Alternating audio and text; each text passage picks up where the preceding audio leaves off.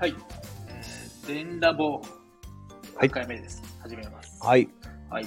えーちょっと電ラボとは、えっと、海外でチャレンジしている方をゲストにお迎えし、うん海外での起業や生活についてあれこれ話していく番組になっています。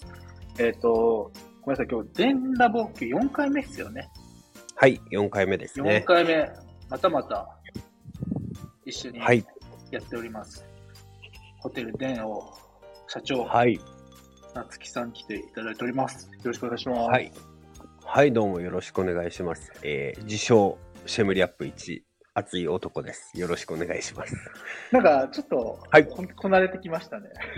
そうですね。ちょっと一応こう、うんキャッチフレーズというか、あ、キャッチフレーズ。言っていこうかなと。あはい。大丈夫ですね。はい。はい。いやいやいや、今日4回目ということで。はい。よろしくお願いします。はい。今日はですね、うん。あの僕らあの、デーをカンボジアでホテルやってますけど、うん。あの経営の魅力といいますか、まあはいはいホテルをやっていくこう楽しさだったり、大変なことだったり、まあ魅力って、まだね、3ヶ月ぐらいですけど、はいはいはい。その中でもこう、どういう今思いがあるかっていうのを聞いていきたいんですけど、どうですか？ほうほうほはい。う。おー、どうでしょうか？魅力ですか？魅魅力ですね。うん、やっぱそのホテルってやっぱこうなんていうんですかね、うん。まあ、僕らも泊まりに行く時ってやっぱちょっとテンション上がるじゃないですか。やっぱ旅行だとか、うん。遊びだとか、うん。たまたまそれが仕事でもなんかこうちょっと、ね違う知らないところに泊まってどういうホテルなのかなとかっていうのが、うんまあそういう人たちとうんなんか常に会え会えたりこうう喜んでくれる姿見れるっていうのが、うんまあ僕としてはなんかすごくホテルやっててよかったなっていう、うん魅力を感じますね。なるほど。じゃあ、普段会えない人と出会える、そういう場所を作ってるっていうのが、まあ、面白さうん面白さであるっていう感じですかね。そうですね。うん。うん。なるほど。はい確かに。やっぱり普段会えないっていうところは確かにありますよね。普段仕事してるだけだと会えない人と、うん全然違う仕事をしてる人と会えたりとか、なんか、うん。じこれまでの人生でもう、なんだろう、出会ったことない人と会えたりうん。そういうのはね、すごくワクワクしますよね。そうですね。でそれがまたね、海外でやってるから、その、うん会ったことないような国のうん若い方とか、友達になったりとか、うん。つながったりとか、それは本当に面白いなと思いますね。うん、確かに確かに。確かにそうですよね。今後、こう、やっぱりこう経営していくにあたって、はいはい。やっぱりこういろいろね、あのー考えてるところあると思うんですけど、うん。どうですか？もううん。年末になって、もううん。2023年、来月からなりますけど、はい。はい、このホテル経営に関して、なんか新しい取り組みだったりとか、今後こういうことやっていきたいなと、展望だったり。その辺は何かあったりしますか？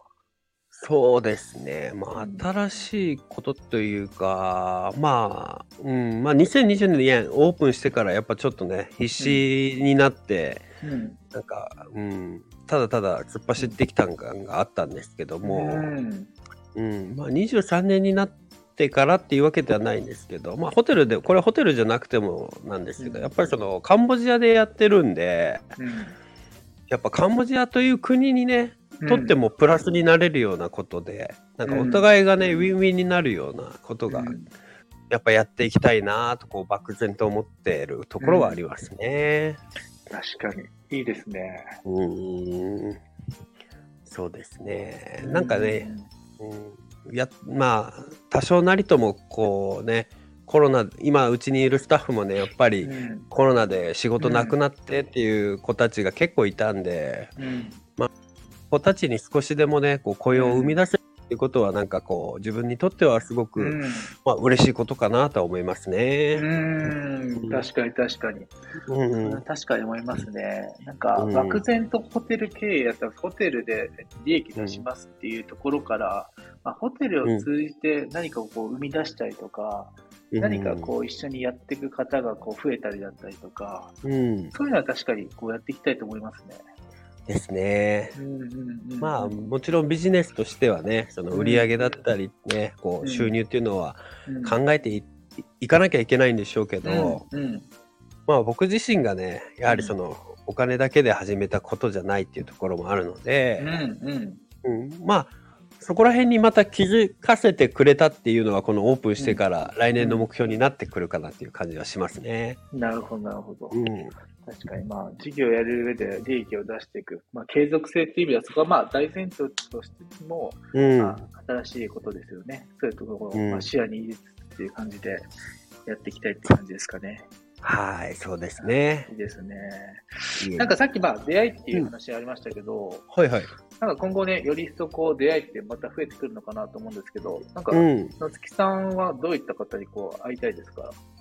ああ、まあでも、なんでしょう、やっぱこうやってラジオで発信してるっていうのも、まあ一ついろんな出会いにつながったらいいなっていううん。ことと僕らを知ってくれればいいなということだと思うんですけど、うん。うん、やっぱりおん同じようにチャレンジをしてくれるような方、もしくはこれをきっかけにチャレンジしたいと思ってくれるような方とうんどんどん出会って、うん。なんかそこがつながっていくと、またこう面白い展開が生まれるのかなっていうのはありますね。確かに確かに。うん。